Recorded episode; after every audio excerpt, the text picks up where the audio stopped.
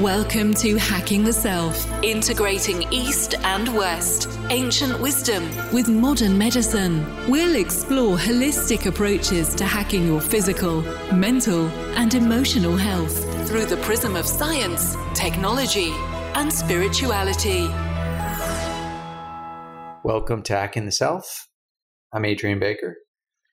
I'm recording this podcast from Koh Samui, Thailand, where I'm studying with two of my favorite teachers, Richard Freeman and Mary Taylor, both of whom were guests on this podcast, both of whom are amazing teachers and fantastic people who I'm lucky to study with.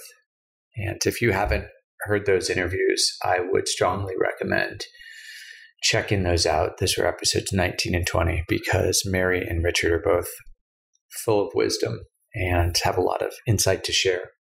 I want to start today's podcast before I kind of go into the overview of what today's episode is. I want to begin by thanking several people who have decided to support the podcast on Patreon. And I have to say, after having a Patreon page for a few months, I started being a little more active on it, trying to raise awareness around the reasons for starting a Patreon page in terms of helping make this project a sustainable one and also you know providing some bonus content to subscribers. And just in the last month there's there's really been an upsurge in people willing to support the podcast and i really really appreciate that and i just want to thank those people. So juan i believe i already thanked you in my previous podcast but i just want to thank you again. Juan palanzula also want to thank christine no craig daniels andrew Brundage and Andrew Bray. Apologies if I mispronounced anyone's last name, pardon my ignorance, first name, but I just want to say thank you so much to all of you for supporting the podcast, as well as to all the people who are already supporting the podcast on Patreon. It's just such a huge help um, in terms of making this a sustainable project, like financing the production costs that I have for the show I outsource the production of a show to a team, which has really freed up my time and makes the quality of the audio a lot better. And so I just want to say thank you so much to those people. For those of you out there who are enjoying the podcast, there are other ways I'll say to support it as well. If you're willing to support it on Patreon, that'd be great for just $2 a month. You'll get access to early interviews and bonus content.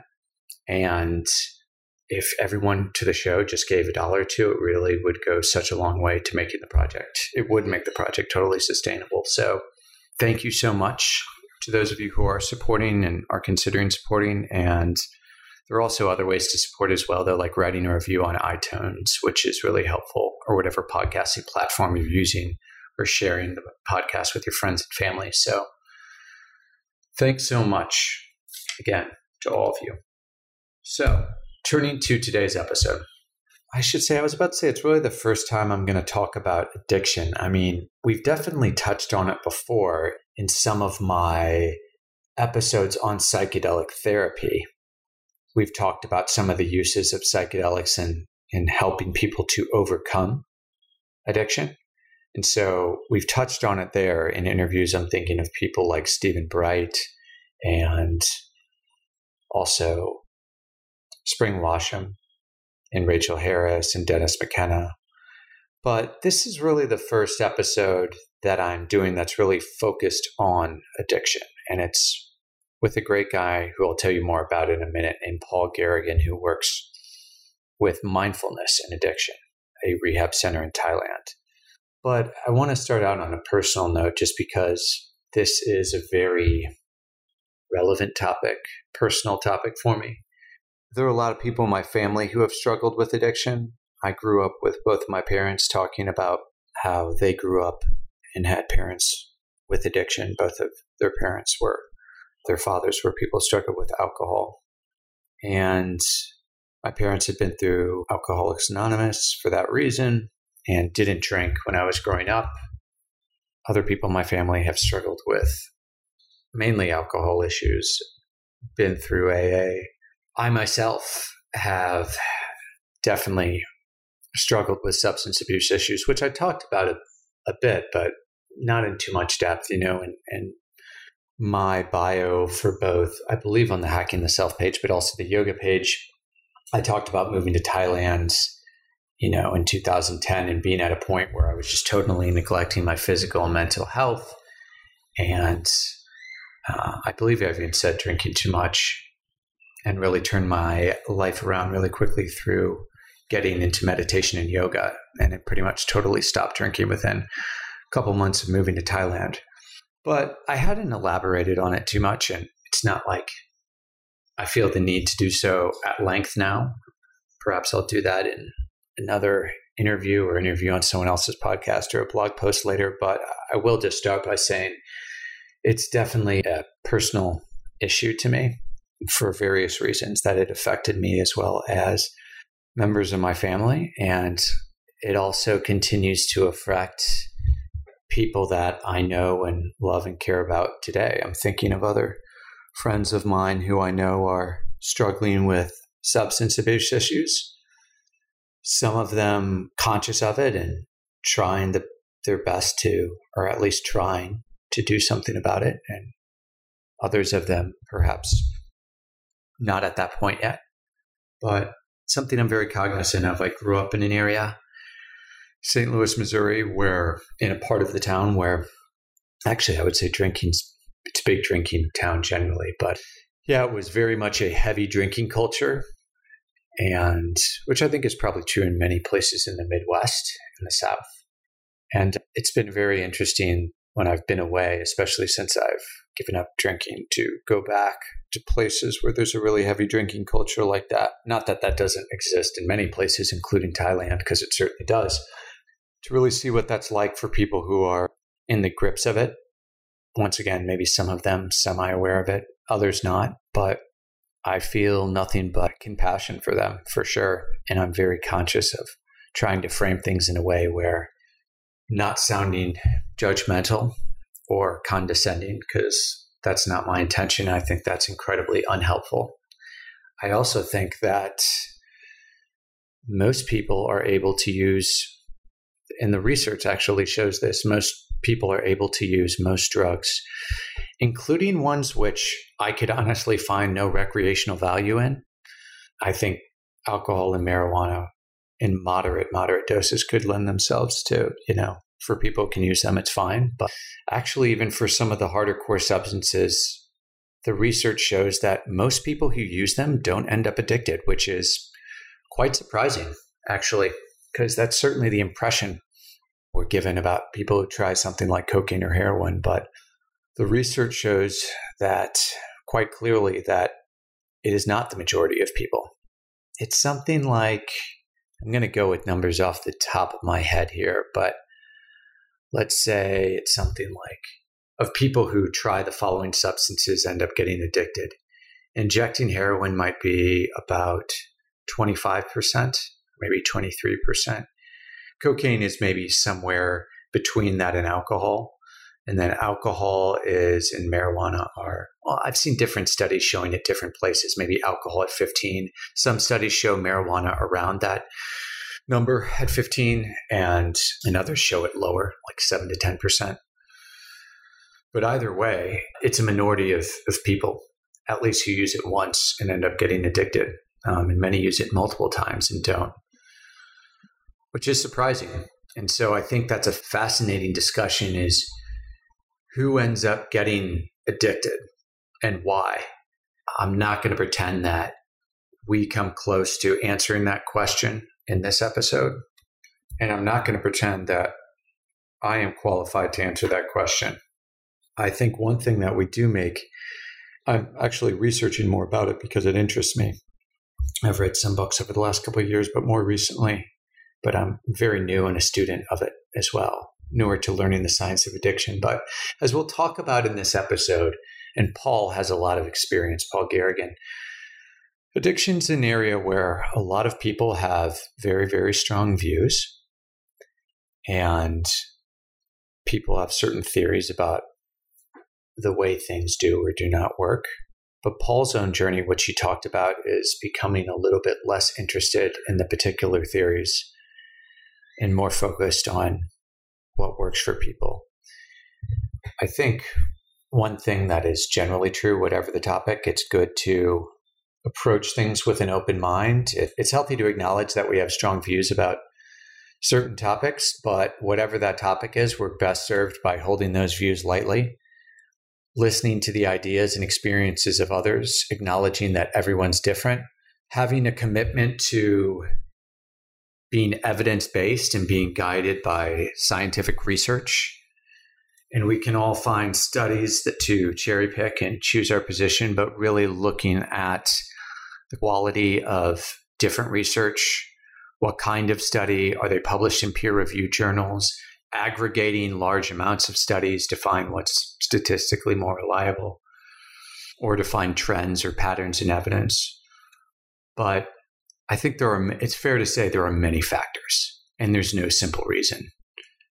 You know, one person I've been reading recently who's fantastic and who I would love to have on the show is Gabor Mate. I'm reading his book, In the Realm of the Hungry Ghosts. And he talks, I'm still reading through it, but he talks a lot about the role of trauma in addiction, which I think he shows quite convincingly people who go through traumatic experiences, especially during childhood, are particularly susceptible to substance abuse.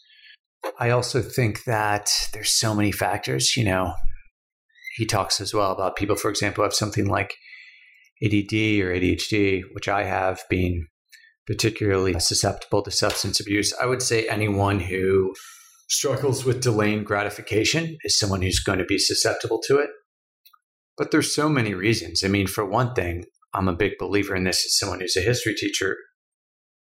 We can't underestimate the value of and the role of context and culture.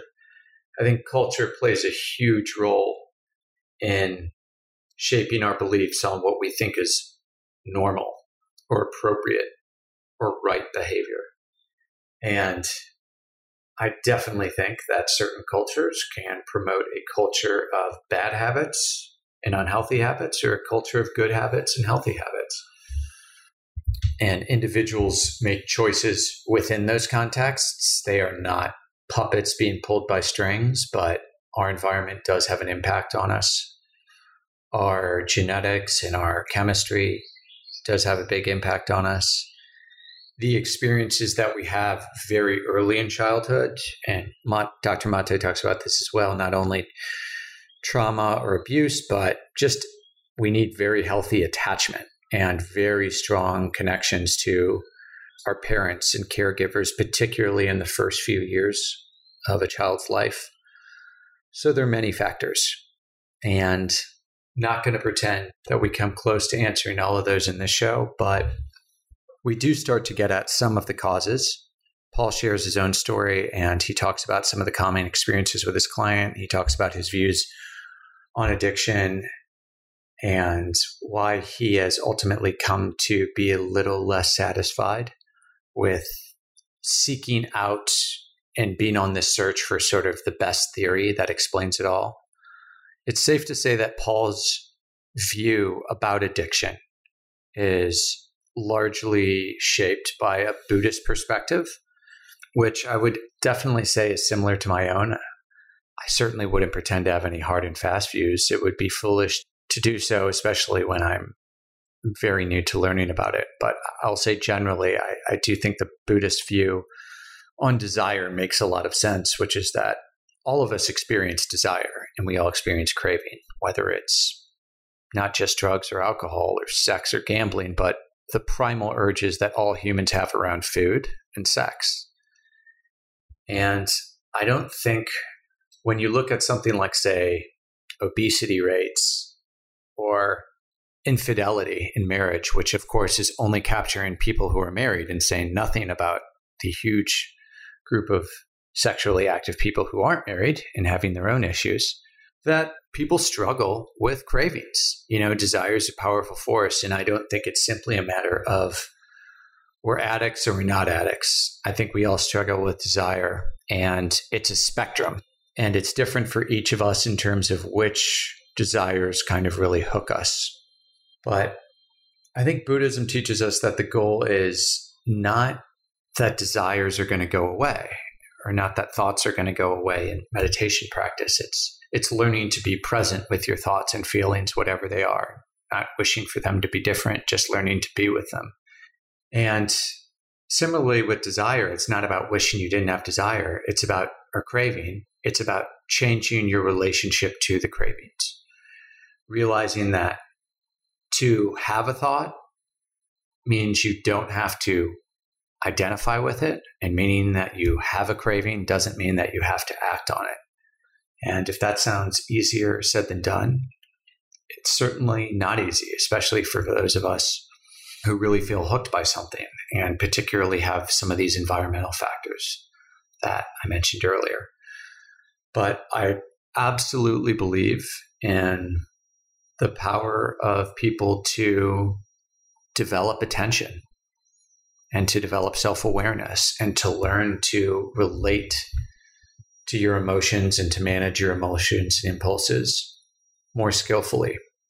I think that's absolutely what mindfulness practice teaches us. It teaches us self awareness, it teaches us more impulse control, it teaches us emotional intelligence. And like anything else, it comes through practice. Just as you're exercising your muscles through physical exercise, we have to do the same thing with the quality of our attention as well. And Paul has a lot to say about that, not only about addiction and what can help with it, but how mindfulness practice helps people as well. So, with that said, I'm going to introduce today's guest, Paul Garrigan. Paul Garrigan is a mindfulness teacher and the mindfulness program manager at Hope Rehab Clinic in Thailand. He originally comes from Ireland. He spent his 20s in England, where he was a registered nurse, and then moved to Thailand.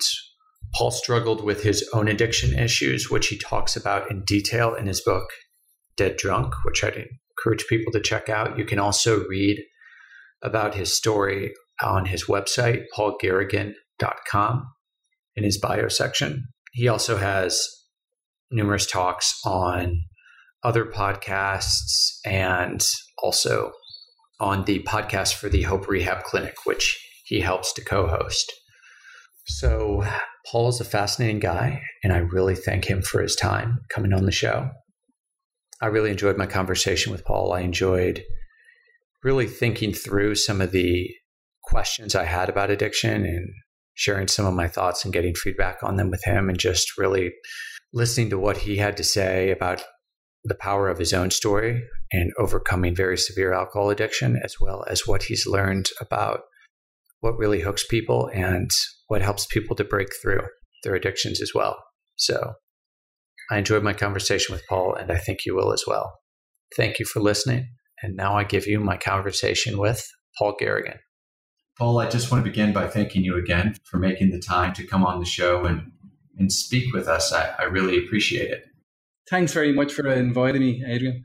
So, I've given folks a, bit about your background in the introduction. And what I was really thinking for today, what, what we could do is I'd love to kind of get into your thoughts as someone who spent a lot of time working with addiction on really two big facets of addiction, which are your thoughts on what really causes addiction, and then secondly, how can people heal from addiction? And specifically, since you're you teach mindfulness to people who struggle with addiction issues, the role of mindfulness in that healing process. But I, I do want to begin just with giving people some bit of context for your background. So if you don't mind sharing a little bit about your own background and, and how you came to be teaching uh, mindfulness practices to those who struggle with addiction? I'm sure our audience would love to hear that. A great question. So, a bit about my background then. Okay, I first kind of became aware of mindfulness during the 80s, and it was through like practicing martial arts, particularly kung fu. A lot of these martial arts, they were actually they were kind of influenced. They came from countries like China, where there was a Buddhist influence and you know this application of kind of mindfulness which i kind of see as this awareness of the mind being able to see the mind as this more objective way uh, was very useful in regards to martial arts.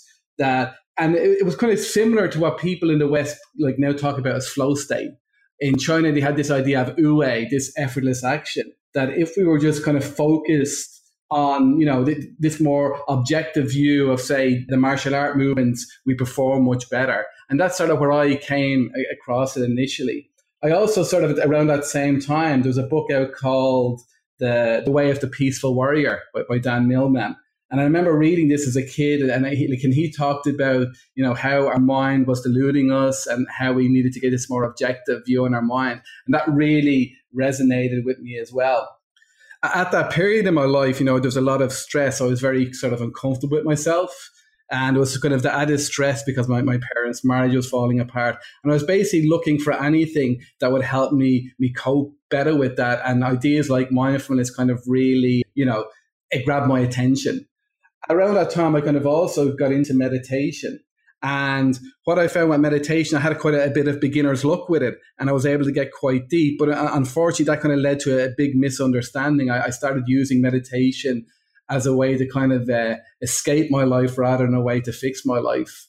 And also around this time, you know, I also came in contact with alcohol, and alcohol seemed to kind of offer a kind of much more quicker fix than the meditation. So I kind of, you know, got heavily involved in that. And I sort of, you know, for the next two decades, you know, my, my life revolved around alcohol. But I always remembered that early contact with meditation and mindfulness. And I, and I kept on coming back to it.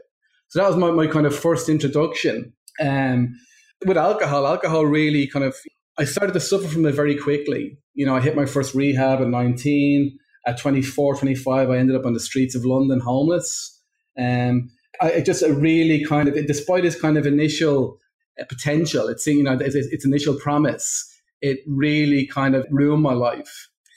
But every time I'd kind of get to stop, say with the help of going into some type of rehab or something, I would immediately kind of get back, you know, looking at mindfulness as a way to help. So that's like how I initially came to, uh, you know, in contact with it. Then when I first started start teaching was around 97. And what it was, I managed to get my life together enough to uh, get into nursing training and I started training to be a nurse. And I around that time, well, a few years before, I started getting into Tai Chi. And I kind of realized that, you know, training to be a nurse could be quite stressful and that mindfulness might be useful in helping people deal with that stress. So I started um, teaching mindfulness to student nurses uh, using kind of martial arts as a way of kind of grounding ourselves. So that's how I kind of really initially came into it. Excellent. Very interesting. And then I saw when you were really interested in kind of trying to get serious and, and grappling with your addiction issues, and I know I'm fast forwarding a bit here through some of your bio, but you actually did a stay at a temple in Thailand, right? That specifically taught meditation to people with alcohol issues. Is that correct? Yeah, well, it's actually there was a few. What happened was in around 2001, you know, I was still struggling to, to deal with my addiction problems. And I ended up in Thailand. And I had this great idea that if I could ordain as a monk, all my problems would be over. So, but I kind of realized as well that it would be kind of maybe a bit wrong for me to ordain while I still had an active addiction.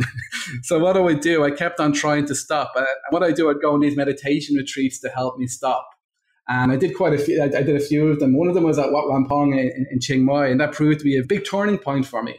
Um, it was a 26 day retreat, and it was quite. A, have you heard of the one at Wat Rampong? I have heard of Wat Rampong, but I didn't know that they specifically had something for people struggling with alcohol. I just heard it was a good place to do a meditation generally. Yeah. Oh, oh no, their, their one wasn't. I was kind of just turning up at these places. So there was just a normal retreat, but it's quite an intensive one. It was a 26 day retreat, and you start off you know, I went in there in withdrawals and you start off with 10 hours of meditation and you build up to, to by the end of 26 days, you do what's called a determination where you, um, you know, you meditate without stopping for 72 hours. Uh, yeah, for 72 hours. And after that experience, I kind of, you know, I, I did taste this kind of uh, freedom that I'd always been looking for. And, you know, I did drink again after that you know, I kind of I wanted to test myself and failed miserably, but I have a definite taste of the way out during during that time. And two years later, I ended up in another temple called Wat Tham Krabok, which is a, a, temple specifically, you know, aimed at people with addiction problems. And that's where I kind of finally uh, ended my addiction. Fantastic. That's a great story. Um, it's always nice to hear when you have a happy end to these stories because unfortunately many people don't. And, and now you've spent a lot of your life since then, I believe, teaching mindfulness to people with addiction. Is that correct? Yeah, yeah. I mean, I mean, well, I mean, initially, I kind of, you know, for the first few years, people would contact me, and because I'd written a book about my experiences called Dead Drunk, and people would contact me. And it started off with sort of Skype sessions, and then I got invited to teach at the rehab where I've worked for the last few years, you know, teaching this more full time. That's great, Paul. That's really great. So I'd love to start getting into your thoughts on what causes addiction. I mean, I know that there are, it's a very heated topic, and undoubtedly there are many answers, and it's different for different people. But if you don't mind walking us through what you think sort of the most powerful explanatory causes are, I'd love to hear your thoughts. Yeah, I'm glad you mentioned it already. There are lots of views on this, and I can only kind of give my my understanding. Or, you know, when I say it was the way of looking at things that helped me deal with it. And it's not necessarily the right way of understanding for everyone. But having said that, so one of the things that I loved about Tham Krabok, where I finally got sober, I'd kind of been around, I tried a lot, a lot of things to stop drinking. You know, during my nurses training, I became obsessed with all the research. You know, I was really into the research. I was really into kind of all of these, you know, different ways of fixing my addiction. And, you know, I had all of the theories. I was really kind of attracted and I moved from one theory to the next about what causes addiction. The thing about, you know, Tham Krabok is it offered me something very, very simple. And basically the, the idea was that the reason we take, we turn to drugs is because for some reason we're uncomfortable. That uncomfortable, you know, feeling arises from this having lost our weight, some, our, our weight somehow. And it's that feeling of discomfort, of not being comfortable, that drives the addiction. And really, it can be as simple as that, or at least it, it was for me. I just realized one thing we should do before we should actually go further, because, and I want to explore this line of thought more, but we should actually define for people what is addiction. Like, what is the distinction between someone who's, you know, abusing how, alcohol and someone who is an addict and perhaps even someone who's an alcoholic, if you view those as different terms? For me, the, the term stop being so important, and I know it doesn't really answer your question. I mean, a simple thing, you know, if, if we feel that something is destroying our life and, you know, and, and we can't stop it, that's a kind of common ground that we can agree what, what addiction is for a lot of people. Um, just because otherwise we can kind of, you know, we can really get lost in what am I, am I not. And uh, the Buddhist idea, you know, for me, with uh, of, of craving, you know, in the independent origination, when he talked about this definition of craving and addiction is this kind of very strong craving, is this that it's like our attention has been hijacked by, by, by certain kind of this, uh, stimuli. In this case, you know, in my case, alcohol. That, you know, our attention is being hijacked in this very, very powerful way so that we keep on coming back to it. So that'd be, you know, one way to kind of understand the, the driving force behind it.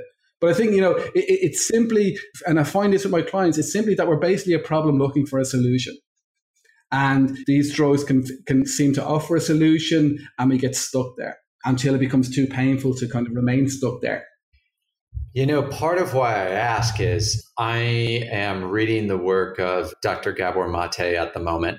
And yeah, I'm sure you're familiar with him and, and he's certainly a brilliant guy and I'm, I'm enjoying it. I'm only a bit into his book so far, but I'm actually pretty far into the research section of In the Realm of the Hungry Ghost. And something that he's really big on is the role of trauma in causing addiction. And I know there's sort of a, a lot of talk about trauma right now, at least in the United States. And the, I think there's growing awareness around it and the role that plays in addiction. And I think that's something that's really worth being talked about. And I think Mate's research definitely shows that people who are the victims of trauma are disproportionately more likely to become addicts, whether it's heroin or other drugs or alcohol. But I guess part of me thinks, you know, as someone who, you know, struggled with substance abuse problems myself and didn't go through childhood trauma, I also know that that can't fully explain the reason for a lot of other people. And so I'm just sort of wondering you know, and I'm leading you into this because I also share a Buddhist worldview on a lot of things. And I'm so I'm wondering if you can talk a little bit more about really what else causes addiction aside from trauma? And perhaps how do your views, as someone who has a more Buddhist background, differ from other voices in the conversation that might come from an AA perspective or other prominent voices in this discussion? I mean, I think the elephant in the room, and I kind of saw this a lot more from my nursing background as well, is there are some people who are just unlucky when it comes to, you know, becoming addicted to drugs. And they may have had pretty okay lives, but, you know, maybe they have an injury, you know, which requires them taking these very, very addictive substances like opiates. And if we kind of take these um, substances long enough, it is very, you know, we, we can sort of get, get hooked on them that way. And I would I'd say they're more the minority of people who end up with addiction problems, but they're definitely kind of there. And you know, they may not be the same reason uh, of trauma that, that's kind of put them there.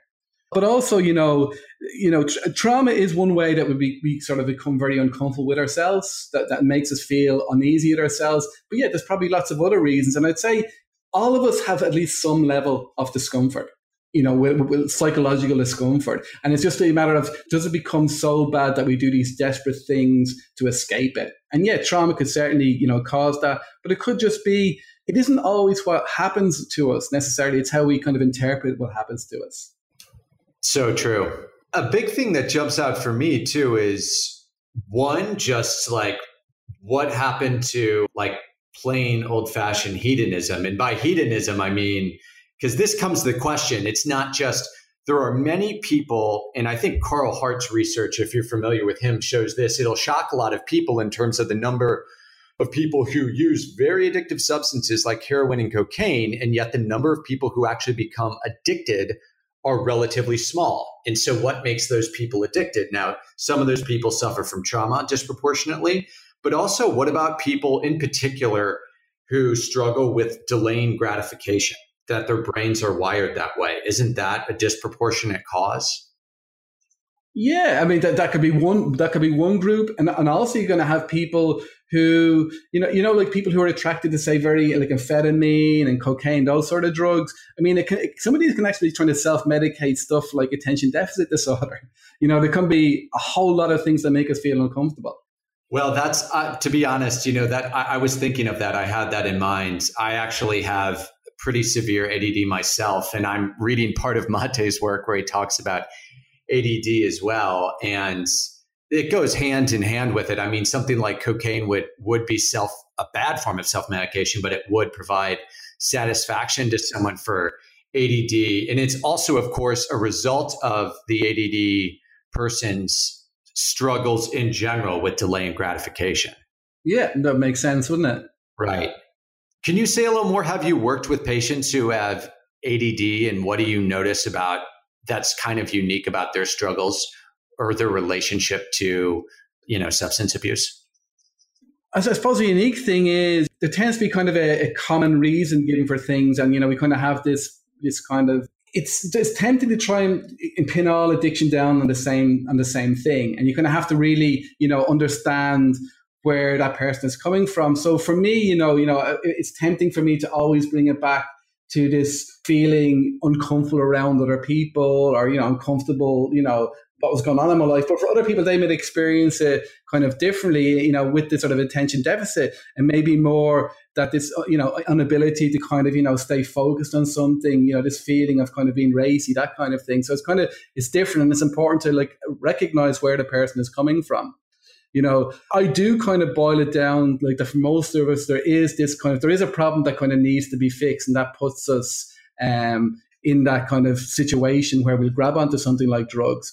But yeah, you know, it is very helpful to kind of, to, to kind of meet that where the person is coming from to kind of better describe their level of discomfort that kind of led them in. I mean, and usually all you can kind of do is guide them to do that themselves to describe, you know, what was it like for them that can initially be difficult for people when they first come to rehab because it may not be something that they've thought about in a long time. They just knew that he took the drug and somehow it made them feel better. They may not have realized that it made them feel better because it was like speeding up their mind or slowing down their mind or whatever the drug happened to, happened to be doing. But I think having that insight is, is kind of important. That why, what was the initial thing that made it attractive? Like what, what made that thing grab our attention in such a powerful way? Right. Does that answer that? I, I feel like I'm kind of I've, I've waffled there. No, that's okay. You know, I've been reading about some of these common causes and theories, so I hope you don't mind me kind of just throwing a few out there and getting your take on them. And I'm fine if you don't accept them. I'm just curious. No, go on. I, I, mean, you know, because the end thing for, for me was just keep it very, very simple. And that's what kind of worked for me in the end. And I kind of, you know, I, I kind of lost interest. And this, this sounds bad, seems I work in rehab, but I kind of started losing interest in all the theories and to kind of bring it to something more personal. But yeah, I mean, I love to hear about the theories and I kind of love to talk about them.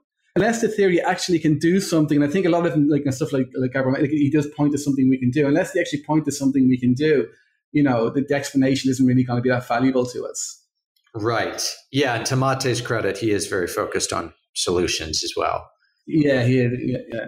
No, I like your answer. And it's a very Buddhist one as well, because, you know, Buddhism's all about saying you can, it's all about really coming to understand your mind, right? And your mind is constantly just creating stories about the way the world works. And they may be true or they may be not. And that's not to say they're all equally true or false, and some don't have more validity than others. But it's ultimately learning that it is still just a story, even if you find one more persuasive than another, and not to become so infatuated with the story making process itself.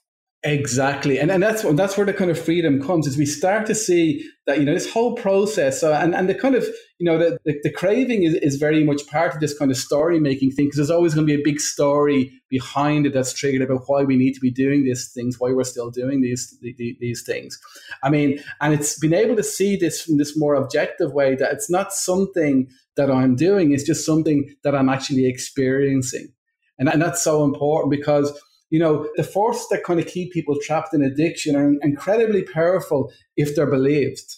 But when they're seen from this more objective standpoint, they just start to fall apart. You know, so one kind of you know strong example of this is you know when people relapse, what tends to happen is, is the, is the brain automatically you know becomes very very negative and that negativity seems very real and seems very kind of, you know, that, you know, yes, I'm a loser. Yes, you know, I, you know, this, I, I always knew this was going to happen that deep down, you know, I'm just this, this drug addict who can never give up. That reasoning becomes the truth in our mind because of the way we're relating to it. But when we kind of start to recognize, no, this thinking is just something that's been triggered by something that's happened. It's, it's a mental habit. And to start to see it that way, we can start to get free of it you know, there's all of these mental habits, and it's the, the way these mental habits grab our attention that kind of keeps us suffering, that keeps us stuck. And but we can develop this ability to watch these things more objectively, to kind of say A causes B, know, this causes this. It's not that I'm doing it. It's not that I'm kind of, you know, so it's like say with with, with depression. One of the, the symptoms of depression is negative thinking you know, and, and that's a symptom of depression in the same way as a fever is a symptom of, of the flu. It's a symptom. But the problem is when people, you know, start experiencing the kind of, like the kind of, uh, you know, the downward spiral into depression, they don't recognize that that negative thinking is just something that's being triggered. It's just a symptom. Instead, this, this identification with, with it. But when we learn to kind of take this backward step and just kind of see, oh, of course, this is arising. This is one of my habits that happens when this is there. You know, this causes this to happen. And we no longer kind of be, be pulled along by it. We can kind of see it from this very, very different place, in this free place. And you see the exact same with cravings. The, the great things about cravings is they're so strong. And that means by really starting to see them objectively, we get this kind of great understanding that we wouldn't get otherwise. And, and, and the cravings, you know, addiction cravings become, um, you know, a real gift. Because of course, you know, you, in your understanding of Buddhism, you know, the craving isn't just about addiction. It, it's a it's a driving force of life that kind of keeps us trapped in suffering. So anything we can kind of learn to break that craving of us is of tremendous value for our lives. And you know, you know, in, in my case, and it seems to be the case with my clients, you know, I, I always learn better through pain. And as once I was able to recognize the pain, I was able to let go of it. The problem is when you're not able to recognize the pain, you're not able to let go of it.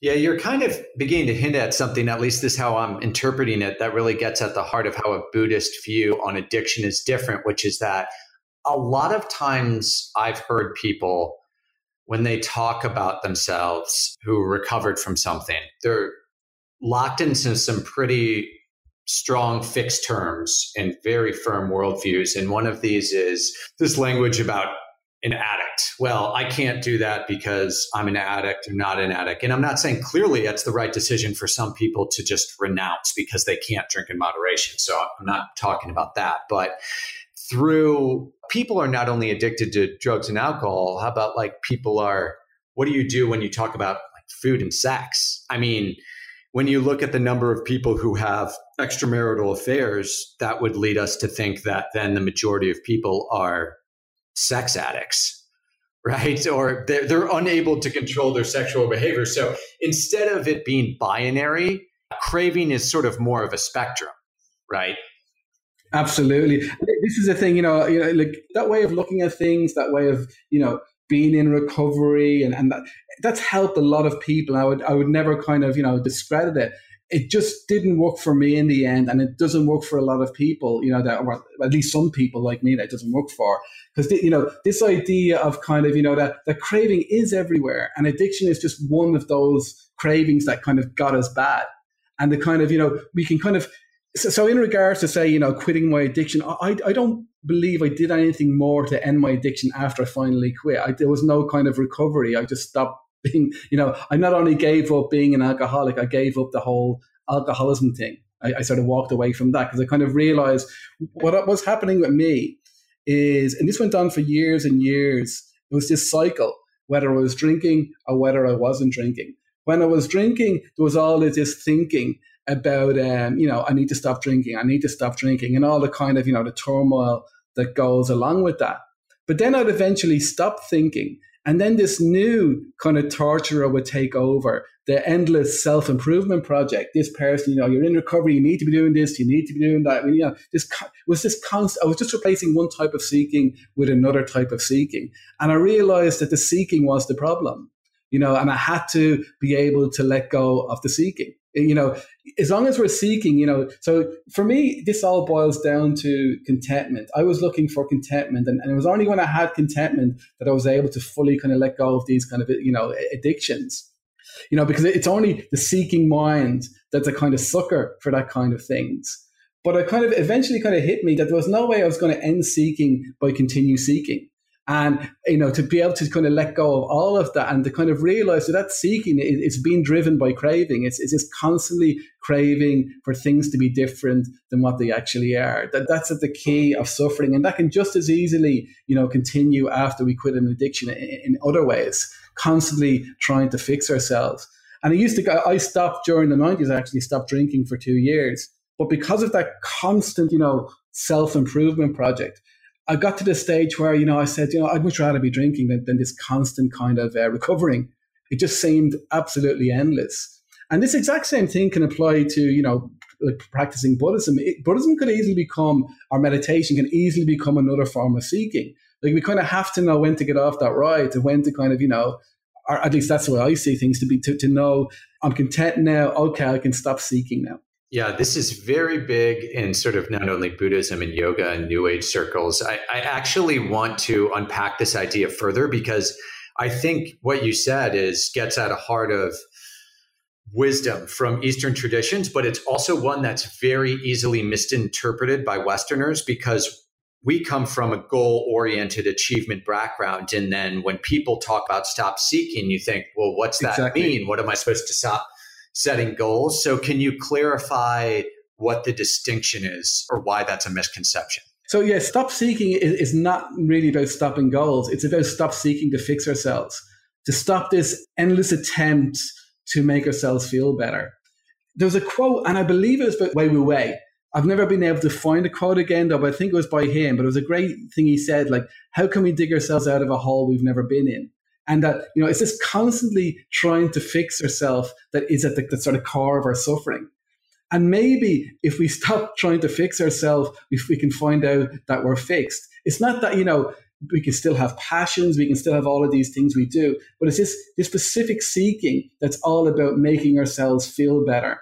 So long as we're kind of trying to make ourselves feel better we never actually get to feel better in my experience.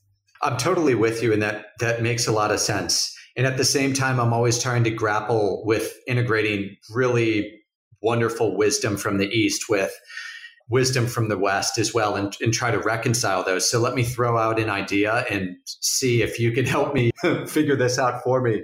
Or perhaps you don't subscribe to this view, but I also really like the idea of the work of Carl Jung. And Jung talks about in order to live a fulfilled life, you know, to rise up to our destiny, what we have to do is to integrate our shadow. That that is what the process of self-actualization and the purpose of life is in a lot of ways. It's it's to become whole. And this actually has its roots in really basic, I think, religious concepts from around the world. So the origin of the word religion comes from the Latin word religare, which means to bind or to connect. And so in that sense, religion is about connection or making us whole. Yoga, the word yoga comes from the root word meaning to yoke or union. And I do think there's something that Jung, who was very fascinated in sort of the, the timeless archetypal truths that pervaded all these cultures, really put his finger on when he talked about integrating our shadow and becoming whole. But that does require a process of action, right? Of actually doing something there. And kind of, can you reconcile that with an Eastern worldview, or do you have a, a problem with Jung's approach? Not at all. Uh, what I would say say about that, because I think, yeah, I mean, we have to be able to kind of integrate all of these different parts of ourselves, and there can be tremendous problems if we don't, because like that shadow side can kind of play out and cause lots of mischief. But what where this kind of you know from what I've experienced coming from is to see that from this to see it from emptiness, to kind of see it that these things that the, the shadow side I, am no more choosing the shadow side than i am any other side. And to see that this display of things is happening by itself. And it's that that allows us to actually look at it. It's when we can look at it without taking it so personally that's where the, the real chance of progress. Because the, the, the reason we can't look at our shadow side is we take it so personally. We see it that oh you know this means i'm a bad person. This means i'm this terrible person but when we actually see, no, these are just these forces that I've got no, uh, that I'm not literally controlling. That I, you know, they're just it's the, the play of the universe, wherever you wanted to kind of, you know, describe it. You know, it's just these processes and being able to see them from from you know that that way then we're open to all of this you know what i've found is is this is all leading to a kind of state of open awareness where nothing is denied nothing needs to be hidden the, the, the only reason things needed to be hidden was because we were taken too personally and we were trying, you know, there was this need to protect an ego that never really existed in the way we thought it did. I like that answer. And it also made me think of, as you were describing it, a lot of what causes our suffering, you know, it's it's not the event in the past, which is now past. It's our story about the event in the past. And that story itself is absolutely is, is empty. You know, it's just a story. Yes, it's, it's just triggered. And, and, you know, if that story was so important, why aren't we thinking about it all the time? why is it only this kind of story from the past only arrives at certain periods, at certain moments? You know, it's not that we're going, oh, you know, you know what? I haven't felt guilty about being an asshole 10 years ago. To, for, for, for ages, maybe I should do that today. It, it's not like that. It just arises by itself when it's triggered. And this is, you know, and, and this is very important for people to come to rehab because one of the they talk about this kind of emotional roller coaster that people experience when they give up drugs. You know, your your mood and your emotions kind of go all over the place. What that process can do is kind of trigger all of these old memories, like trigger all all of these feelings of guilt. But it's not that these stories, these feelings of guilt are so important. You know, they're just being triggered by this kind of you know changing body state, and they kind of start to be able to see it more from that way this ability to not take things personally, that's where, where the freedom is. And to kind of see all of this is kind of just happening. Like, you know, things are being triggered and then they appear, you know, anything that kind of, you know, gets our attention feels really, really important, but only because it's got our attention, not because it is important necessarily. Right. And a lot of times the stories, I mean, yeah, they're reflection of either us being unfairly hard on ourselves, like harder than we are on other people, or it's the opposite. You know, it's a result of our nar- narcissism and, and self absorption. Either way, it reflects a very distorted perspective. Absolutely. And they're just at best interpretations, interpretations of something that has happened a story about something that's happened. And these interpretations can actually change over time and they can change depending on our moods. We can sort of have the same stories and even the same stories can kind of seem different depending on our mood. No, but I, I do agree that, you know, it's definitely something that we do need to be able to face. And I, I would say, you know, for you know, if there is a kind of um, recovery process, if you want to call it a long process, it's over time developing this this ability to be able to look at ourselves without turning away. And you know, for me to be able to do that, I had to not take it so personally, and that's where this whole teaching of kind of uh, emptiness can be so useful. Right. Yeah, to be able to be present with what is, even if it's unpleasant, instead of checking out, instead of I'm going to get high again or drunk again, or or even just being dead sober, but engaging in just some other kind of avoidance or bypassing strategy. Exactly. Yeah, because I mean, these things can, you know, so long as we're taking them so personally, that they can easily, you know, drive us back to the drugs or, or whatever habit it was, because you know they make us feel, you know, they, they can make us, us, feel like we've kind of done too much damage, that we're somehow damaged beyond all repair, and that you know that you know the, the, saddest thing with me at the end of my drinking is I really start to believe that perhaps this is the best I can do in life, and that can only kind of that kind of thinking can only happen when we when we're you know really locked into some horrible thoughts about ourselves that we, we started to believe. And the, the great freedom for me was, you know, because I had these multiple, multiple relapses, and I see this with clients as well, is that you do eventually, you know, lose hope. You think that there is this kind of, you know, this person traveling through time, this ego traveling through time who's real. That's who I am, and that cannot change. And the great, the great kind of, you know, understanding that comes is that you know, no, there was no such a thing, and, and because there's no such a thing, because there's no solid, you know, self there, it can change. It can, ch- it can, ch- you know, because it's all our life is is what's grabbing our attention, and we become much more aware of what's grabbing our attention, and, and it's that grasping, that craving is all about what's grabbing our attention. Yeah, I, I want to ask you something on that note. You know, Mate talked about in terms of what tends to be grabbing people's attention. One thing about addicts that he noticed is that people are very self-absorbed. You know, they're very into their own thoughts, into their own problems. And I'm wondering if you could talk about that. Absolutely, and, and this, this again is, is one of the key key components of it. You know that at the heart of addiction of self self obsession is that self obsession, that taking you know these thoughts so seriously that makes us um, you know such easy prey for addiction. And it's a loosening up of that. It's, it's taking the, you know taking everything less personally that kind of you know leads us in the other direction. And you know I, I kind of say I, I kind of you know talk about clients when they come to Hope, you know, where I work and this is the way it refer to me. I was a very high maintenance person. And what that meant was that, you know, all of my attention needed to be on me. Now, I didn't see it that way because I, I always took self obsession was about, you know, loving yourself too much. I didn't realize that hating yourself too much was the exact same thing as, as, as loving yourself too much. It's about two sides of the same coin. And it was this absolute obsession with, you know, my thoughts and what I thought about myself that's what was making my life absolute hell. And my journey was about becoming this very, very high maintenance person that had to be kind of constantly focused on himself to becoming a very low maintenance person that didn't really, that, that, that, that much attention was no longer needed. And, you know, to me, that's, if there is a journey to be made, that's the, that's the one that kind of needs to be made.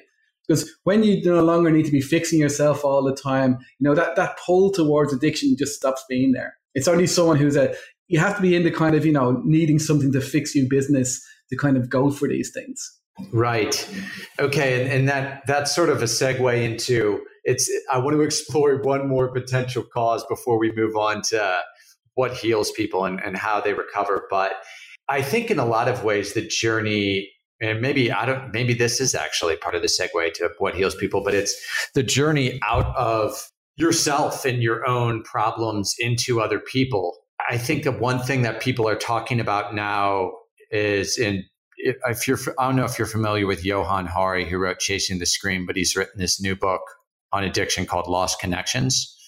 Yeah, he's someone we're checking out. I think Chasing the Scream is the best book on the drug war there is, so that's a good one. And he has this new book on on addiction and also depression and mental health. It's not just addiction, but depression too. And yeah, and he talks about what really is at the root of so many of our problems is a lack of connection, you know, and just as you were talking about that, it it made me think about, you know, the of course the natural corollary to being in your head is you're stuck in your own problems. And I think in so many ways, like it's like if uh, what people need in order to like whether they suffer from addiction or mental health issues is just like getting out of your head, like go volunteer, go help other people, go see what other people are going through. So I'm wondering if you could talk about that a little bit, but I'm also, you know, I'm keenly aware as I even ask it that, you know, you're a nurse and you are someone who was helping people all the time, yet you were struggling with your addiction throughout that process. So if you maybe if you maybe want to tell me why it's not that simple, I'd be curious to, to hear your perspective on that. Helping others and, and turning my attention to others was a, a major turning point for me. So, you know, during, you know, as I say, during my, I ended up in a second or third, second rehab in my mid 20s. And while I was there, the, the, counselor, I don't remember much. I was in this rehab for a year I don't remember much about what happened there. But the one thing that really, you know, changed things for me was when the counselor one day said to me, you know, you think about yourself too much and maybe you should focus on somebody else. And she made me do voluntary work. And I was working with these kids with learning difficulties. And it was because of that that I became a nurse eventually, because I got such relief from that, from that having my attention, you know, pointed outwards because I, you know, because it was when I looked at this guy, it was so obviously that his, he had a much harder, he was holding a much much harder what you got road than I was. His, his, life was far more difficult than anything I'd have to face because like, this guy, he was also called Paul. He was the same age as me. He was 25, but he has like severe disabilities. He couldn't do anything for himself. And, you know, I spent time with this guy and it absolutely changed me. And you know, it did start to open me up. It did start to kind of move my attention outward. So yeah, I'm definitely all for that. But the thing about connection, connection, we are absolutely and always connected. This all this sense of, of being separate is is mistaking the thoughts. It's it's this kind of a this focus on our thoughts that makes us feel disconnected. And I used to think, you know, the disconnect was because of the way other people acted. It was because of the way other people treated me and that if I could only get them to treat me in the right way, then I could feel connected. And then I had this uh, experience one time in meditation, and what it appeared to be was a past life experience. Now, I don't claim it was a past life experience. I'm very kind of skeptical about this kind of stuff, but it was very, very revealing, this vision. And what it was in this vision, I saw myself as this Benedictine monk in the 19th century. And I'd been this, you know, quite pious person. But for some reason, I, I got to the end of my life and I was in this community, this religious community, and I'd managed to kind of fall out with everyone else in the community, and I absolutely, you know, hated them. And I was in, in extreme mental distress in this vision. Now, because of this kind of feeling of being so disconnected, and it, it felt, you know, that my whole life, you know, had been a kind of a, a big kind of waste, despite all of my, you know, sincere endeavors to be kind of holy. Now, after I kind of had that vision, I didn't kind of waste too much time wondering if it was real or not. But I could kind of see that it really was relevant to my own life and the kind of discomforts in my own life and my own feeling of this connection. And because I could see this other person, it was much more easier to be objective. And I kind of thought, well, what should this guy have done?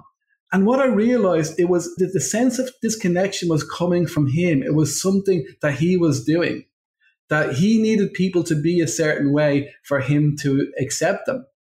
And that was just wasn't true. He could accept them if he just let go of those ideas. And that, you know, that was a real kind of turning point because I could kind of see that that's what I was doing. I was wanting the world to be a certain way so I could feel connected. But that's not what is. Connecting is something we do when we kind of accept things as they are, not how we think they should be. That's interesting. So let's segue that to talking about what really shifts people from turns the tables for them in terms of uh, helping them get on the road of recovery. And perhaps we can start. I know a common theme with a lot of recovery programs, not just 12 step, is sort of the importance of a support group. So there, there's something definitely to social connection there, but but please sort of lead us from there to what you really think are the most decisive factors that really are important for people to recover. Okay, I mean, you know, for my, you know, support groups didn't didn't really.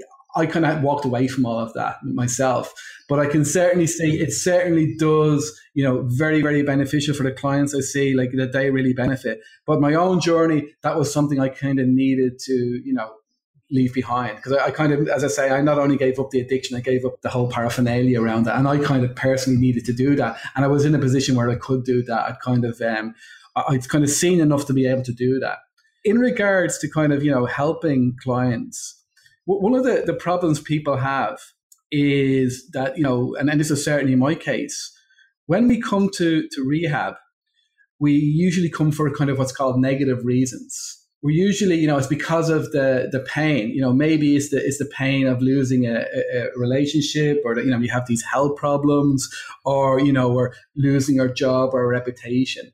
And that pain is enough to kind of get us into rehab, and it's enough to get us willing to take that chance on something new.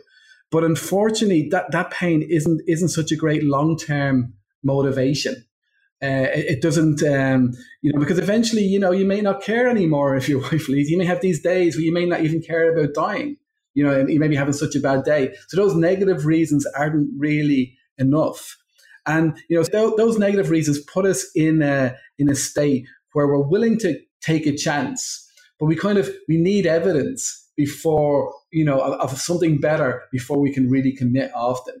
And so, you know, what I try to do with, with, mindfulness is kind of get people to experience something better, you know, which I call open awareness. You know, you don't have to be able to be, you know, you, you only have to kind of experience that once or twice to kind of that the mind gets it and the mind sees something in it. And that's what kind of happened to me. I just had these glimpses of it. And, you know, it was like it, it grabbed me. And I could saw that, you know, you know the way in the in the Four Noble Truths, the, the third noble truth, you know, there, there is this this path away from you know from suffering. I always wondered why did they bother saying that. I, I thought it was be it would be obvious, and it took me years to realize that you have to, you know, you have to have some evidence. You have to, you don't have to be free, but you have to have a taste of freedom. So, you know, a lot of what I do, you know, with the clients at home is to at least if I'm just getting to taste that freedom, you know, to really see that it's possible, then our attention can kind of direct towards that. And I think, you know, it becomes easy. We didn't have to kind of do this huge effort to become addicted in the first place. Now, I don't remember, you know, doing any practices to become addicted. It's just somehow, you know, my mind saw an escape and I latched onto it. And it can kind of, the same thing can happen when we offer a valid escape, that the mind can just gets it and we're sort of, we're drawn to it. So I think, you know, that's fairly, and I think, you know, all kind of, you have to eventually just provide the evidence. Out of desperation, we'll take, we'll take so much on faith. We'll say, yeah, you know, I'm willing to give this new life a chance in the hope it'll be better. But if the, if, if the signs of that aren't coming, kind of forthcoming, we just give up. And that could be years. I mean, for me, it took a few years before I really, like, you know, back in the 90s, you know, just I was willing to kind of keep on going, keep on going, but eventually just say, nah, this isn't take me to where I need to go and I, I know what, what, what at least will have some effect. Right. You know, it, it struck me as you were giving your answer on not having a support group. It actually was the same for me. I just it was something that I I needed to do on my own or it just worked for me that way and it was very kind of simple. It was doing yoga and some mindfulness meditation and just really realizing that you know, I was I was reading sort of the basic tenets of Buddhism and that oh yeah, like the nature of things are so impermanent. I'm not going to find any kind of satisfaction in latching on to that which is impermanent, right? And I just sort of saw it and I let it go. But that seems to be very much an exception to the rule from what I understand, right? I mean, don't most people need some kind of support group or also, do most people really see things on their own that easily, or do they need something that really forces their hands, like a rock bottom situation? You're right. I mean, it does appear, and I would never ever discourage anyone from sort of doing any of the 12 step groups or, or refuge recovery or whatever. I would never discourage that. And and yet, you're right. Maybe, you know, it is only kind of, um, you know, I, I kind of, I've done a lot before I got to that point, you know, before I was finally able to let go. And, you know, often when, when I kind of um, started teaching, when I first stopped, the first year or so, I didn't really want to have anything to do with recovery anymore. And the reason I kind of put my foot in the water again was because at the end of my addiction, I was so desperate to stop. And I kept on being pointed back to the things that hadn't worked for me. I kept on being told, oh, you need to go back to your recovery group.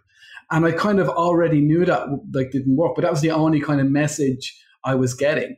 And so I wanted there to be a voice that says, well, no, you know, there are other options, you know, maybe only for a minority of us, but maybe for the minority of us, it is very important that that message is there and that that kind of uh, someone is pointing to that.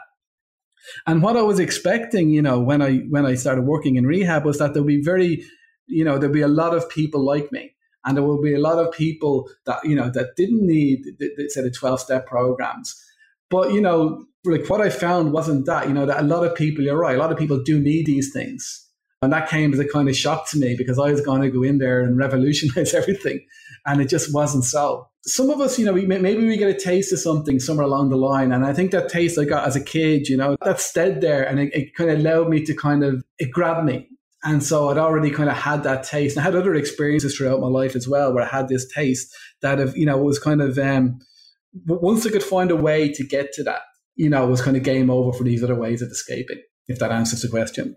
So I want to ask you something actually on this note. And I know it might still be controversial, but it's increasingly sort of discussed within the role of addiction is sort of the role of psychedelic therapy that's become more and more prominent in the US at least. And that was something for me personally was psychedelic experiences that shortly before I gave up drinking that really allowed me to step outside of my normal mode of viewing things and really get some perspective on my behavior and shortly thereafter to kind of let things go.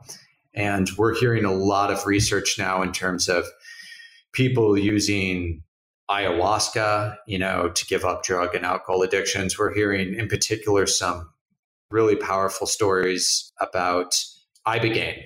A lot of people using ibogaine to effectively get off of opiates. And this is actually one of the original uses for LSD in the 50s before it became, you know, politicized as part of the counterculture. But I'm just curious what your perspective is on the use of psychedelics to help people Adrian, I was kind of expecting you to ask me this question, and I wasn't looking forward to it. and I get asked this question a lot. And you know, it's okay if you don't believe in it. Oh no, no, yeah. it's not. It's not that. It's, it's not so much that. Like, here's my kind of five cents, or, or, or however you describe it. Um, because like the clients will often ask me this, and I did try kind of LSD and stuff. I think yes, it, it, there's there's definitely examples of where it works. I mean, that's kind of you know beyond doubt. And the problem I kind of have with it is the, you know, especially when people are already kind of stopped, that desire to want to do it. I would never encourage it because it's kind of, to me, the best ayahuasca could maybe do, and maybe I'm wrong here, is to give us an experience, maybe a very, very important experience. But, you know, experiences by themselves don't necessarily do much. I mean, I, you know, and in fact, it, it, can lead to trying to recreate that experience and re- rechase that experience. And because of the nature of the way I was, I was kind of always looking for, you know, some way of, you know, escaping reality. And, you know, and, and I know ayahuasca is not about that, but, but I mean, it, it just seems that way to me. And I, I just, I don't know, I just, I personally wouldn't recommend it, but I'm kind of on the fence. Yeah, maybe it's, it's a fantastic thing, but I just wouldn't feel necessarily comfortable recommending it, especially to people who have already quit. Are you familiar with the research of David Nutt? by chance? No, tell me more.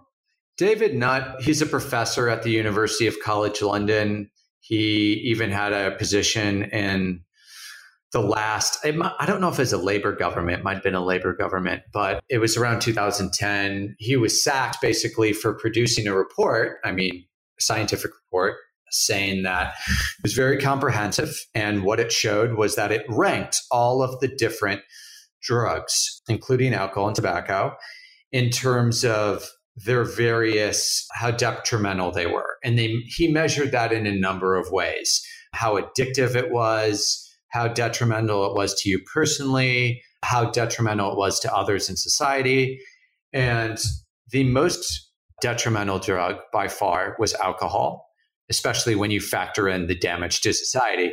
The least addictive drug was psilocybin mushrooms. And number three on that list, not far behind, was LSD. And so this is sort of what we're getting in terms of a lot of the research is that they're not, and that's not to say that people can't be attached to the experience, even if the drug itself isn't is informing a sort of actual chemical dependency. But I guess one thing I would say to people in terms of looking at the research, and, and I'm never cautioning anyone to do psychedelics casually for whatever reason, serious business. But to anyone, when you read the reports of what going through ayahuasca or ibogaine is like, and I've done ayahuasca, I haven't done ibogaine. I mean, it is just never something one would enjoy doing recreationally. You know, there's so much kind of physical discomfort and torment that I think that's part of the reason it lends itself less to a pleasure seeking activity and more to sort of personal growth aims. Yeah, I think maybe you're right. I, mean, I suppose what it all boils down to me, it isn't so much the drugs themselves and the nature of the drugs, and any, it's why we're doing it. It's just why, and, and if we're doing it, you know, and I could see how very easily even something like ayahuasca could become a new form of seeking. That yeah, even though it's unpleasant, you know, there's lots of things that are unpleasant, but if, if we keep on feeling this need to kind of fix ourselves, like one more vision quest, and then then I'll have got it it just kind of it could just perpetuate the, the, the, seeking, and that's my kind of concern with it only. But it, it, could be completely, you know, I don't know. Well, in the sake of being fair and balanced, I, I do want to agree with you and say I think that is what it becomes for some people, and this is why I think the discussion around integration and intention as well is very important, and a lot of things I think are missed when Westerners take things out of, or anyone takes things out of their original context, whether that be certain meditation or religious practices, or whether it be something like ayahuasca or certain psychedelic substances, if we look on how these were used in an indigenous context, whether it's peyote for Native Americans or ayahuasca for people in the jungle, you know, these were something that were highly structured and ritualized. And, you know, people weren't stealing their parents' ayahuasca and like getting drunk on it. You know, it was sort of a rite of passage. And so I think there are safeguards that need in, in intention and, a, and an approach to it that need to be in place that perhaps today in our consumerist society that people don't have. So I do want to agree with you there and say that it is about how you approach it and work with these practices as well. Yeah, and you're right. And I, and I do, like from what little I know, I do know that the people who originally used it, like they they, they you know treat it with utmost respect. It was a very kind of uh, sacred thing to be doing. It wasn't you know you pay for a holiday and go do some. You know, it was kind of you know more more controls were in, pl- in place, like you were saying. Totally, and I'll tell you, part of the reason I asked was because. So I went and I, I did ayahuasca in Peru in May at a place where it was actually very well structured, and it was all completely focused on integrating ayahuasca with Buddhism. So it was really firmly rooted in kind of a, like a spiritual practice. And it was very intense. It was really cool. It was wonderful. I got so much out of it. And we did it eight times over two weeks, which was, you know, very intensive. And, and at the end of it, this other guy from New Zealand who partied a lot when he was younger and I went up to each other kind of at the end of the ceremony. When it was over and we pretty much both said the same thing at the same time we're like i only wish i'd done this you know like when i graduated high school or when i was younger because honestly i probably would have could have avoided so much hard drinking and hard partying in my youth if i'd done something like this. And, and maybe that's just you know a fan, that's certainly a story maybe it's not true I, I know there's people like sam harris like, like people like Sam Harris who's kind of suggested that everyone could should try should should should be made to do it. So you know, there's definitely I can definitely kind of see where you're coming from. Yeah. So I just wanted to throw that out there. No worries, and uh, I appreciate you answering the dreaded question. and it's good to have a different perspective as well. But the client, I always kind of when clients come because I don't, you know, the kind of the say in the kind of the rehab thing. I, I'm not fully subscribed to the rehab kind of thing, but one of the underlying things is it would be a definite no. And I kind of feel uncomfortable because I, in my heart, I just want to say no. But I kind of know it's not that simple. And I know it does, it, you know, it does help some people, you know, of course. Yeah. And it's totally understandable when people have a unhealthy relationship with abusing mind altering substances. On the surface of it, the fact that you would recommend another mind altering substance is, you know, paradoxical. I can understand that one thing I kind of I do do with clients is, is, is I kind of I do sometimes recommend dream yoga. I mean, dream yoga can kind of provide this other way of kind of experience things very you know a different way of perceiving. You know, some people seem to be able to kind of you know you know lucid dreaming. that they can kind of, you know, this other way of perceiving that way. And that seems to be a bit, a bit more, um, I know it's not the same, but it, it kind of maybe a safer and, and, more of it. And to kind of, because one of the benefits of say stuff like dream yoga, lucid dreaming, is you kind of practicing mindfulness helps you do it. It's kind of a nice side effect of it. No, I think lucid dreaming is fantastic. In fact, do you want to just tell people a little bit about kind of basic definition of what lucid dreaming is? And can you share a little more about how that might be helpful to people who are going through addiction issues? So lucid dreaming is, you know, is this ability to become aware in your dreams. It's basically an extension of that awareness that we develop, say, in mindfulness into the dream state. And with this awareness, it kind of it can give people it can appear as if you're you know have some control over the dream.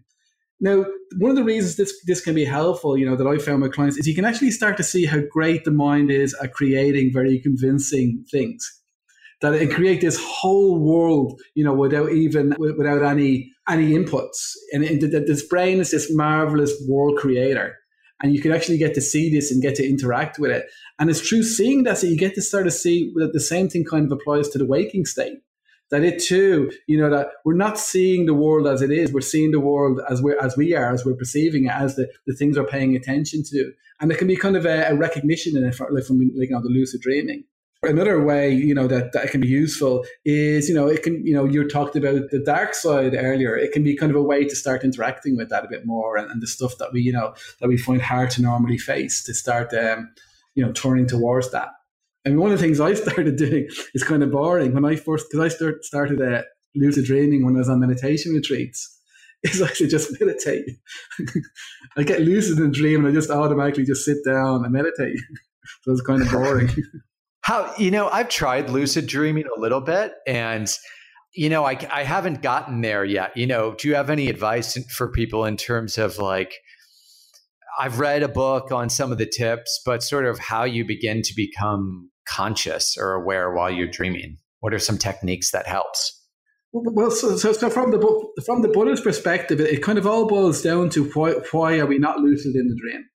And we're not lucid in the dream for the same way as we're caught in this kind of dream, that we don't question anything, that we don't have this questioning attitude to our waking state. So why would we have a questioning attitude to our dream state?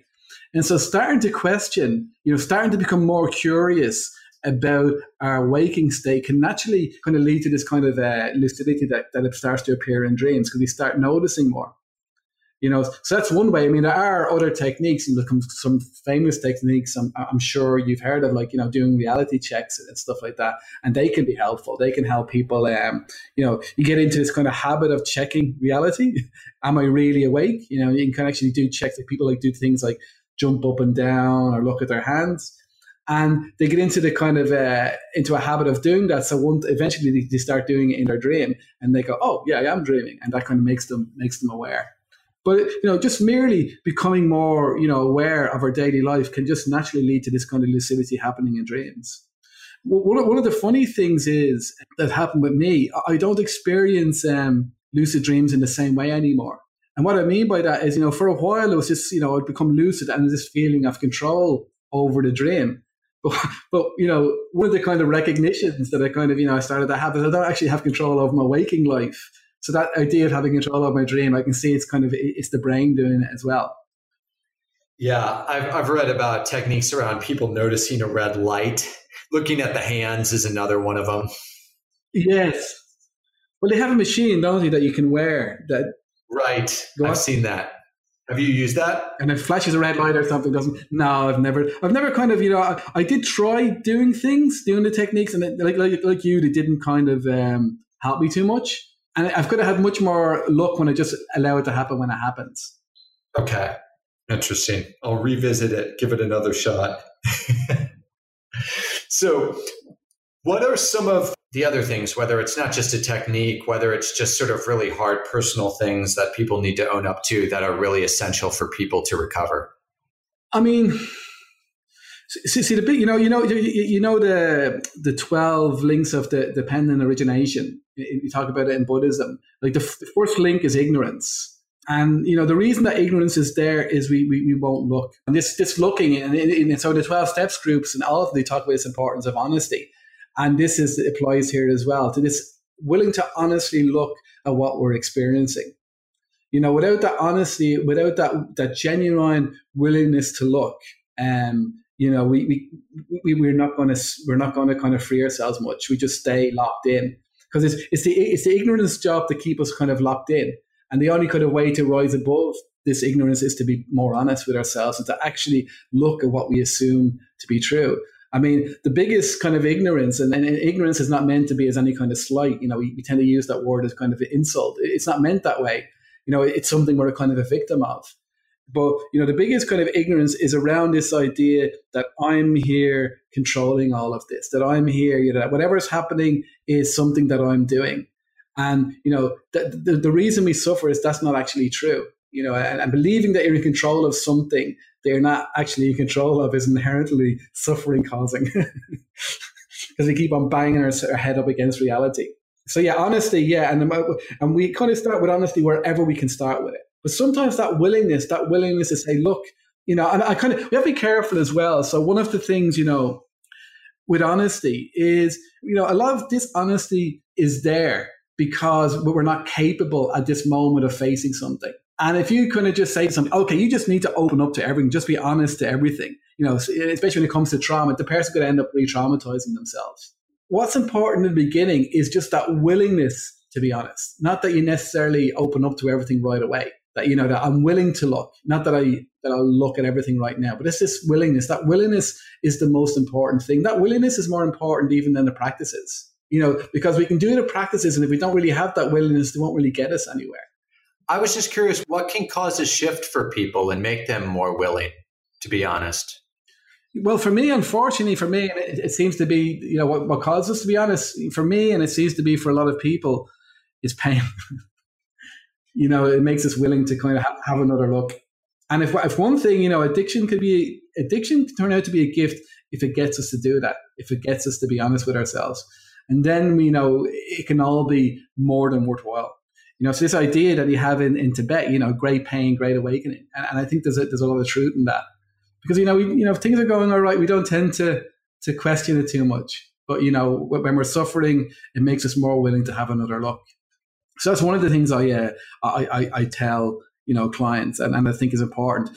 Another thing in regards to meditation that I found, and this was a, a big thing for me, I've actually kind of noticed that, you know, clients who kind of who are really into the meditation and the clients who are not into the meditation both struggle for often the same reason.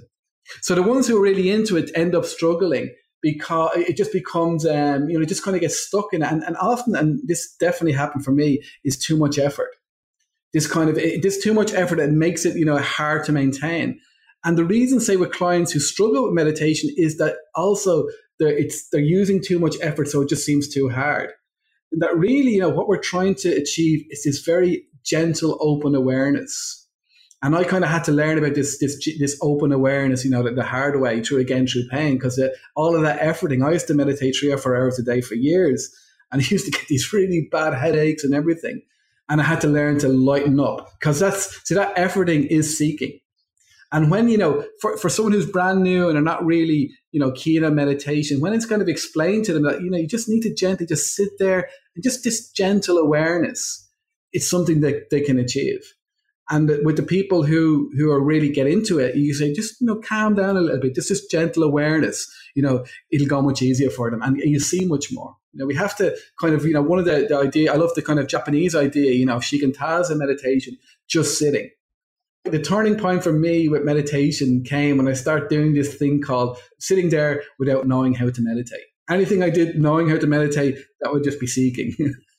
right. That's a very Zen idea is we sit just to sit. We're not sitting for enlightenment. We're not sitting for some noble purpose. We're sitting just to sit. Yeah. And then, like, you know, that's a, that's a, you know, one of the teachers that really influenced me was uh, Luang Por Teean here, here in Thailand. And he, have you heard of Luang Por Teean? He did a, the Mahasati no. meditation, the hand, hand moving meditation. And he was very much about this, you know, that because he tried, you know, like me, he tried these deep concentration practices. And he found that, you know, and I found the same thing, that while these, these, um, you know, entering deep states of concentration are incredibly pleasurable and they can really be, there's a lot to them but by themselves, they're not necessarily liberating. That all you kind of really need is just more and more gentle awareness that you can maintain at all times.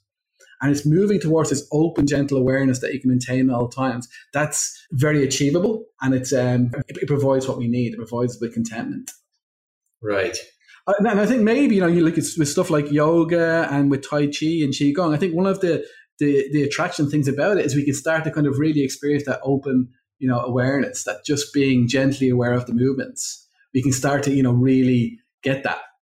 Yeah, absolutely. Any kind of mindfulness based practice. I was actually listening to an interview earlier with Noah Levine, and it might have been the, the actual host who said this, but he said that he had a friend who was struggling with an unhealthy relationship with marijuana. And he said, okay, I want you to just bring mindfulness to your practice of smoking marijuana. So if you want to continue to smoke, continue to smoke. But, you know, when you crush up the buds, I want you to do it mindfully. When you roll that joint, I want you to just do it very mindfully. When you when you inhale it, I want you to just sort of be mindful with every puff and then try to maintain that mindfulness throughout your experience, it, at least up until the point when it begins to break down. And apparently, the person did that for a couple months and then just had no interest in smoking weed anymore and hasn't smoked for 15 years since.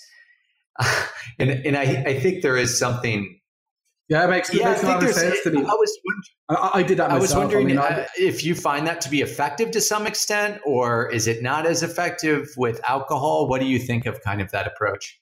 Um, it was something I did myself, and eventually it did kind of you know allow me to kind of see the reality of alcohol. See, you know, so it's definitely I'm definitely you know it's it's it's definitely worthwhile, but there is a, a kind of problem, especially depending on the drug. See, one of the na- the nature of these drugs is to kind of make us mindless.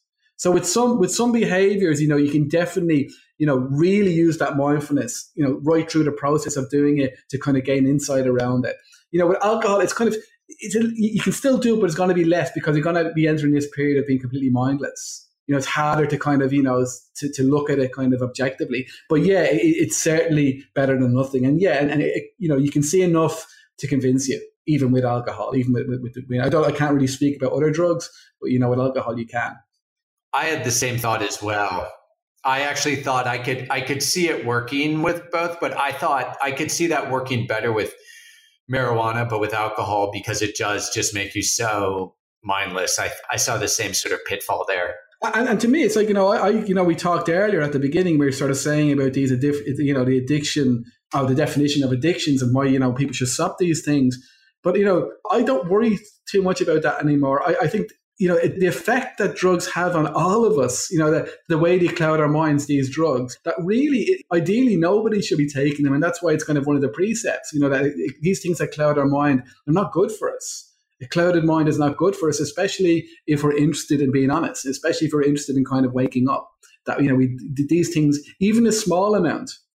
One of the, the things that happened to me after I, I told you that retreat in Wat Rampoeng, I decided to, because I felt so free after that meditation, after that retreat, that I decided to test myself. And I said, okay, you know, I'm so free now. I could drink alcohol and just walk away. And I went to Hua Hin and I ordered a half a, a half a glass of, of alcohol, of, of lager. And by the time I drank that, everything I'd gotten the retreat was gone. My mind was back to, you know, all of the nonsense again mm. within just half, you know, one unit of alcohol. So I mean, these stuff can have a, such a powerful, you know, influence on, on, our ability to see clearly. So yeah, you know, even when you kind of see that, you don't want that. You know, you know, you know, some people. The sad thing is, you know, a lot of people they will stop a drug, and there can be still this sense that they're losing out on something. And in fact, absolutely, when you start to really appreciate mental clarity, and maybe you know, I remember meeting people when I was younger who and I could not understand them. They, they said, I don't like alcohol. I don't like the way it makes me feel. I don't like the way it robs me of the mental clarity. And I go, what the hell are you talking about? But the reason I was saying that is because I ne- I'd never actually experienced I didn't know what the hell they were talking about, really. And it's only when you really start to have this kind of, you know, this open awareness that you go, no, that's got nothing to offer me anymore. There's um, I can't remember one of the one of the, the, the monks of Myanmar. I can't remember his name. He's quite famous actually. Uh, well, in the West for kind of teachings and stuff. And he had an addiction problem as well. And one of the things he used to do, and I would never ever recommend this to my clients, but he used to after his addiction, he used to just go sit in bars and meditate in them, just to kind of you know to kind of see the kind of you know the folly in them. I wouldn't. I'm not. I would never recommend that, but I, I kind of I get that because my you know my my relationship with bars, I, I, I go into them every few years. I you know I, there's no attraction there whatsoever. But it takes a while to get to that point for some people. For some people, it did. I mean, I, I you know, by the time I kind of you know hit Wat Tham Krabok, I knew leaving there that it was all over, and that's kind of a very controversial thing to kind of say. But I, I, I kind of I, I, I, felt like I'd seen the trick, and once I'd seen the trick, I couldn't be tricked by it again. And, and, and it's, it's turned out to be like the, the way it has been. It's turned out to be true. And there were so many times, you know, after that, especially the first few years, where I desperately wanted to escape reality, but the thought of alcohol didn't come up. It wasn't there anymore for me. I, I knew it wasn't an escape, and it's when we kind of start to see it that there is no escape in these things. We stop trying to use them. Why do you say that was a controversial thing to say that you saw it immediately? I mean, because that doesn't strike me as controversial. I'm curious why you would think that. Well, well, there's this, there's, there's, there's this idea that, you know, once an addict, always an addict, and that you're always at risk of relapse. And I don't believe that. I, I just don't, that's not my experience. You know, I, I can see where that idea can be helpful, but I explain it this way, and I know this is a bit flippant, but I mean, it's the way I kind of explain it. You know, it's like say you know we you and me were 12 and you know it's christmas time and I, i've kind of you know i've done some research and i've realized there's no santa claus and you know i understand that it's just not possible for i, hope you don't believe in santa claus by the way but i've just kind of realized that you know there's it's, it's just not possible there's no guy flying around delivering all these presents at the same time it just wouldn't happen now i meet you and i say to you you know there's no santa claus you know, and here's and, and you go, oh yeah, you know, I don't believe in Santa Claus either. Now imagine 20 years later we meet up and you say to me, I've started to believe in Santa Claus again. And you you kind of want to be careful because maybe you'll start believing in Santa Claus as well. I, I would say no. You know, the reason you believe in Santa Claus again is because you didn't really get why he didn't exist in the first place. That maybe you were only agreeing, you know, there was no Santa Claus because it was too painful not to. It's not the same as kind of understanding why there's no Santa Claus and that's kind of where I am with that. I, you know, I, you know, it's just the kind of sense I have that it's just that that particular trick has been seen through. Yeah, absolutely. I mean, your experience once again certainly resonates with my own. I I gave it up for probably completely, maybe a year afterwards, but ever since that time, you know, I have on many occasions have one or two glasses of wine and there was never a temptation to have more than that. In fact, when I started to feel the buzz, I just sort of began to back off. I didn't like the buzz coming on. I, I, would enjoy the taste of wine, but I didn't want the buzz. And now I'm at the point where I honestly hardly even have it at all. Not because I think it's wrong to enjoy it in moderation a little bit if it's not clouding your your consciousness, but I just now that I don't drink it, I'm so sensitive to it, and I find that even one glass can just kind of impair my cognitive functioning the next day. So I've kind of totally lost interest. But I agree. I think there's some people who can't touch it, and I think there's some people who have that experience, and they're just they see it for what it is. It's delusion, and they're just free of it. Yeah, and you know, yeah, I mean, I, I agree with you. I mean, I mean, the problem with maybe there are some people who you know can have even an occasional thing, but you know, where I ended up is why, why would I even want that? You know, because if someone sort of said to me, and that's you know, we're all different, and you know, if someone said to me, you know, you know, oh, there's a way for you to you know drink now and again, it just would uh, zero interest. There's nothing, you know, there's nothing there for me. There's nothing in it for me anymore, and that was the kind of realization. Yeah, I can certainly totally appreciate that. I can totally appreciate that. You know, if there's someone out there who's listening who's struggling with some kind of substance abuse, if you could give them one piece of advice, what would it be? To trust themselves, to kind of, you know, to to to be willing to give themselves a chance and to not believe what their head is telling them. You know, this that the problem with addiction is, you know, uh, this is this ignorance. And it's not our fault. It's the way the addiction requires us to see the world in a certain way. And to just to maybe be open to the idea that our current way of seeing the world is, you know, not correct. And maybe we'll need some help, you know, to help us see things differently. And, you know, if, if we can get the willingness to do that. But at the very least, you know, that could involve maybe, you know, going to rehab, maybe for some people joining a, you know, a 12 step group or something or refuge recovery, you know, that, that, that willingly, willingness to kind of take a chance that there's something outside our own reasoning. Because I, I used to really kind of, uh, this is a question I asked myself many times, not only because I work in rehab, but I used to think, what could I do if I could go back to myself when I was like in the middle of addiction? What could I say to myself to make myself um, change? And you know, it, it's difficult, and, and all I really could say is just to, to to look more honestly, to look at your situation more honestly, and don't just believe, you know, that the way you're currently seeing it is, is the only way of seeing it. Like you know, the most to start recognizing the pain of our situation how about for those people out there who are listening who aren't struggling personally, but someone that they love, friends or family, is struggling with addiction or they're worried that they might be, their friend or family member might be abusing substances? What advice do you have for them? I mean, to lay it out there, to let that person know. Um, you know, things like interventions can be helpful. I mean, the, these things can, you know, people who wouldn't be, see, you don't, people who come to rehab, they don't necessarily have to be motivated right on day one. Some people do come in very reluctant, but they get, you know, they kind of get motivated somewhere along the way. And that can happen. So, you know, even you do your best to kind of encourage the person, but also, you know, there also has to be acceptance. And some people, you know, they're just not going to be what want to listen. And all you can kind of do is kind of see, say how you see things and you know maybe you know do that in the form of some intervention where you get a few people to kind of you know to really try to hammer home to this person that the way they're behaving isn't good for them it isn't good for other people it is difficult and you kind of really there's no easy answer it's a horrible situation for family to be in it, in some ways it's worse i think for families and friends because there's nothing they can do like they, they can feel completely hopeless to watch this person they love you know seemingly destroying their life but another thing I would say to these people is there is always hope. As long as the person is still breathing, there's hope. Yeah, there's always that balance there. I hear people say, you know, people, and I can certainly understand why people say this people aren't going to change until they're ready to change, which implies maybe just sort of saying, hey, I'm there for you if you need me. And then there's the other sort of school of thought, which is talks about the need to confront the person and actually have some sort of hope of elevating their sense of awareness? You know, how do people begin to know when to move from one to the other? I mean, it's kind of it's funny, like you know, like in Buddhism we talk about the middle way, and it is kind of like this. I mean, like you know, letting the person have it, you know, it's worth a shot.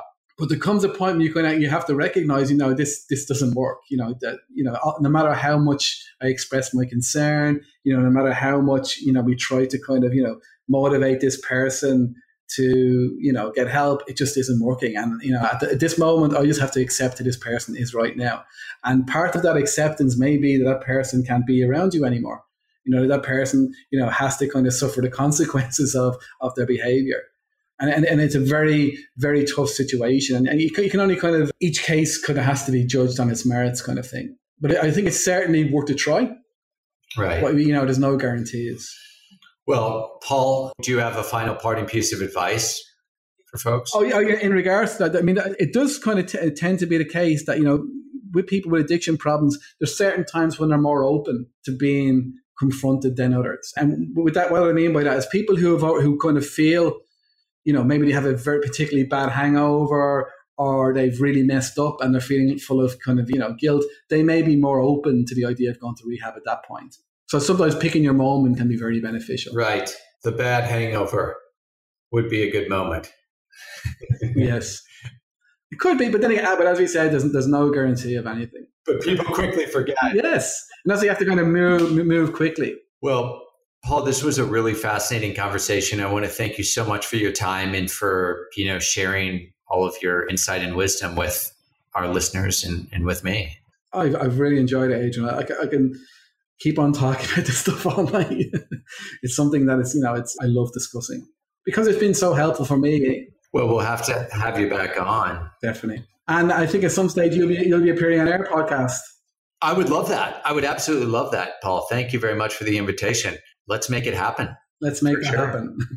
Do you want to share with uh, folks, you know, a little bit about your book or where they can find you or, or the podcast that you host? Yeah. So my own website is paulgarrigan.com. Um, the book I released was released quite a few years ago and it's called Dead Drunk. Um, yeah, and you find most things about me through through my website, but also the Hope website. We have a, a podcast on there.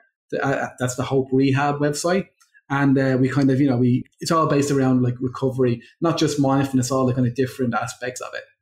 So we look at it from, you know, because the one thing I've realized, I've only got one one view on things. And it, it may be right for certain people, but there's room for lots of views on things. And we kind of maybe need all of those views. I mean, the one problem I has is that I didn't seem to be getting many views, but thankfully now we're getting more and more opinions on addiction. Excellent. Yeah. I think maintaining a large view and sort of holding our beliefs lightly and being receptive and open to the ideas of others is always a good practice, whatever topic we're discussing. Yeah. Absolutely. Well, thank you again for your time, Paul. Really enjoyed it, and we'll be talking again soon. Thank you. Okay, take care. This episode has ended, but head over to hackingtheself.org to access all of the resources and links mentioned in today's show, as well as bonus content available exclusively to the show supporters on patreon.com. That's patreon.com slash hackingtheself. Thank you for listening to Hacking the Self, optimizing physical, mental, and emotional health through the prism of science, technology, and spirituality.